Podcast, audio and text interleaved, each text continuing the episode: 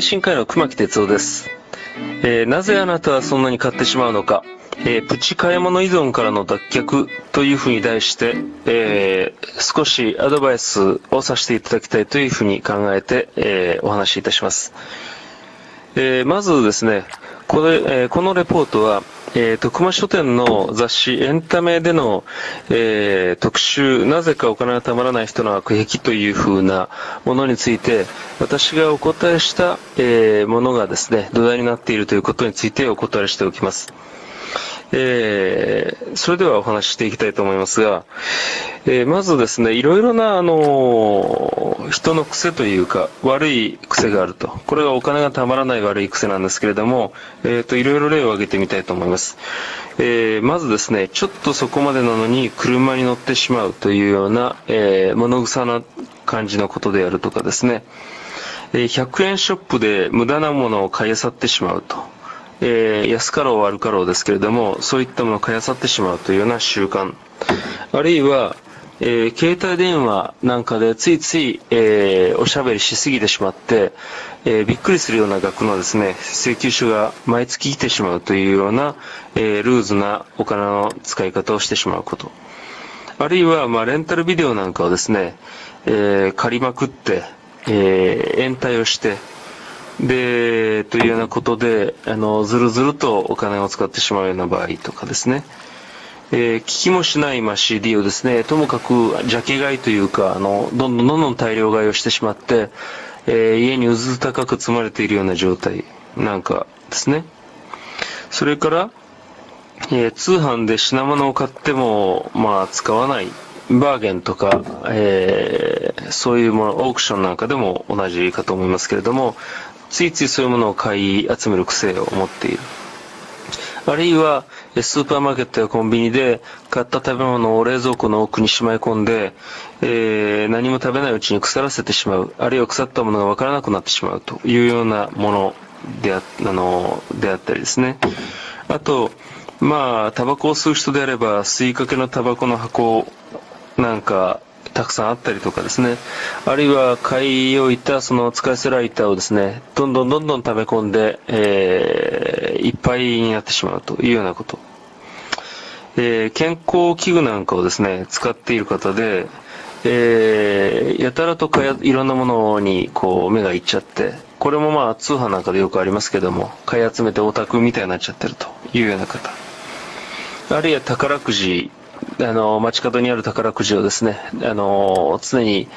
えー行ったら行ったところで買い集めてしまうというような癖があるとかですね。コーヒー依存症っていうのかな、えー栄養ドリンクとかペットボトルとか、えーついどんどん買って、えー持っている癖があるというかね、えそういったもの、コーヒーに限らないですね、これは。で、まあ、例えば雨が降るたびにビニール傘を購入してしまって、これもどんどん溜まっていってしまうというような、まあ、感じのものです。非常に細かな、まあ、例をいろいろ挙げてみましたけれども、まあ、これが、えーまあ、すごい、その悪い癖のですね、えーサンプルになろうかと思います。で、こういったものについて、えーどのような対応したらいいかっていうことについてちょっと考えたい。まず、その、こういった、えータイプの方の、えー傾向というのかな、そういうことについてまずご説明しますが、えーまあ、この、えー状況の通りですね、場当たり的で、長期的な視野が全然持てないと。で、これはですね、実際買っている時に、あの、おざなりに買っている場合もありますけれども、非常にですね、買い物に熱中してしまう場合もあるかと思います。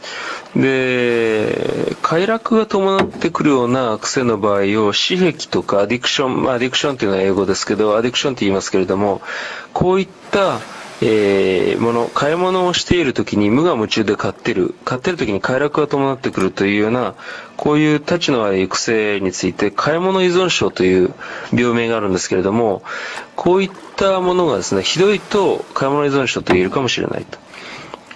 で、こういう方の場合は、買っている時にですね、えー無我夢中になって、えーその後買ったものが、えーどういうものだったか忘れてしまうということがままあると。えーあれ、このコート、この指輪、えー買った覚えがないんだけど、なんでこんな子あるんだろうというような甲骨状態で買っちゃうというようなケースですね。これはまあ非常に、えーと、重症と言っていいと思います。あるいは、えー、蓄えなくてはまあ不安であると。何かあの、物がないということに対して寂しい、不安であるということがあって、ついつい買い集めて、物に埋もれて生活している。それで安心するというようなタイプになる場合。蓄積自体に快楽が伴ってくると言っていいですかね。まあそういったような感じの場合があるというふうに考えられます。えー、っとですね、こういったものについて、えー、アドバイスですね、処方箋というのをちょっと述べさせていただきたいと思うんですけれども、えー、大概のものはですね、まず病院に行くほどのものではないと思うんですね。えー、病院に行くタイプのものというのは、さっきも言いましたが、えー、快楽が伴うレベルで甲骨状態になってしまうというようなもの、買い物依存症って言われるようなレベルのものについては、一度病院に行かれて、病院というのはすなわち精神科クリニックであるとか、精神科の、えー、そういう、あれですね、窓口へ行かれた方がいいかもしれませんが、大概はそのレベルではない。いわばそのプチ買い物依存レベルのものだと思います。でですね、まず、そうすると生活習慣を改めるということが重要なんですけれども、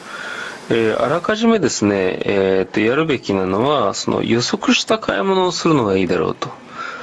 例えば、えー、夏場にですね、えー、必要なものをですね、春に準備するとか、あるいは、えー、逆にですね、夏が終わった秋にですね、次の夏のことを考えて準備するとかいうような感じのことですね。で、これはですね、あの、今いるものをその場でパッパと買うという衝動買いをやめるということと、あと、シーズンオフのものを買うことを計画的にやればですね、えー、純粋にですね、えー、安くで手に入るということがありますので、それ現実的な問題としてあるんで、そういった予測買いをですね、するといいかもしれませんが、予測買いが手ひどくなるとですね、またあの、買い物をするものが増えるものですから、これもまあ少々考えものであります。ですが、あの予測したものをですね、後に言うようにノートにつけていくのであれば、そう問題はなかろうと思います。えー、次にですね、その買ったものを逐一ノートにつけていく習慣を持つといいのではないかと思います。えー、これは面倒なんだけれども、ちょっと癖づけると。特に甲骨状態で物を買うような習性が若干でもおありの方はですね、えー、注意して、買うものについていちいちチェックを入れると。で、できることならば、買ったものについて、えー、細かい額でなくてもいいです。概算で1000円単位ぐらいでもいいですから、えー、家計簿をつけるなり、小遣い帳をつけるなりして、えー、経済の管理を意図的にやるということをされると随分違うんじゃないかというふうに思います。それからですね、えー、と、1ヶ月に一度、これはまあ、あの、必殺技ですが、いらないものを思い切って捨ててみるということもおすすめかと思います。で、買って捨てたらもったいないじゃないかと。それはそうです。ですから、えー、そうならないようにですね、捨てて、捨ててしまうことの痛みというのが分かればですね、買うとき手控えるだろうということで、思い切って捨てるということが重要になります。でこの際ですね、注意すべきなのは、えー、思い切って捨てるということが重要ということですね。えー、なぜかというと、え、っと、あの、あれですね、何をしていかんかというと、すなわち、リサイクルショップに持ってって売ってしまうとか、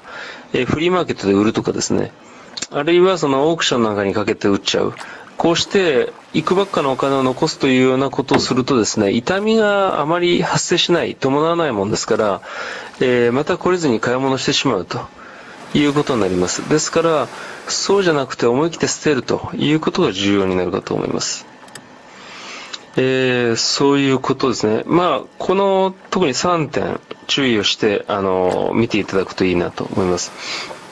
で、あとですね、えっ、ー、と、念のために申し上げると、依存症と言われるものは、えー、のレベルである場合ですね、よく併存している、いろんな依存症が併存しているケースがあります。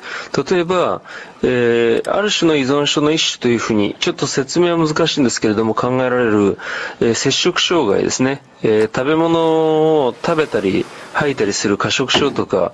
あの、そういったものも含めて、これも、あの、いわば依存症の一種というふうに見る方もいます。私癖と言いますけれども、それとか、パチンコ依存症、ギャンブル依存症みたいなものですとかですね、えー、アルコール依存症とか、いわゆる依存症と名の付くようなものですね。えー、場合によっては病気とあまり扱われませんけど、ワーカホリックといって、仕事依存ですね、仕事中毒なんかもこれに入ると思いますが、こういったものがですね、併存する傾向があります。で、実際にそういう風なものがですね、いくつも存在しているような方の場合は、これはですね、やはり精神科にダイレクトに行かれるべきだろうというふうに考えます。えー、その辺ですね、えー、と自分の状態がどの程度かということについて、えー、自分一人で考えるのではなくて、周りにですね、えー、信頼できる友人であるとか、家族であるとか、そういった人に、えー、自分の現状をきちっとお伝えして、で、判断をしてですね、えー、どうしたらいいかということを相談に乗ってもらうというようなことをすると、えー、非常にいいのではないかなというふうに思います。まあ、以上、えー、簡単ではありますけれども、えー、買い物、えー、プチ買い物依存というのがなぜあなたはそんなに買ってしまうのかということについて、えー、簡単なアドバイスを差し上げました。えー、何らかの参考になればいいなと思います。以上です。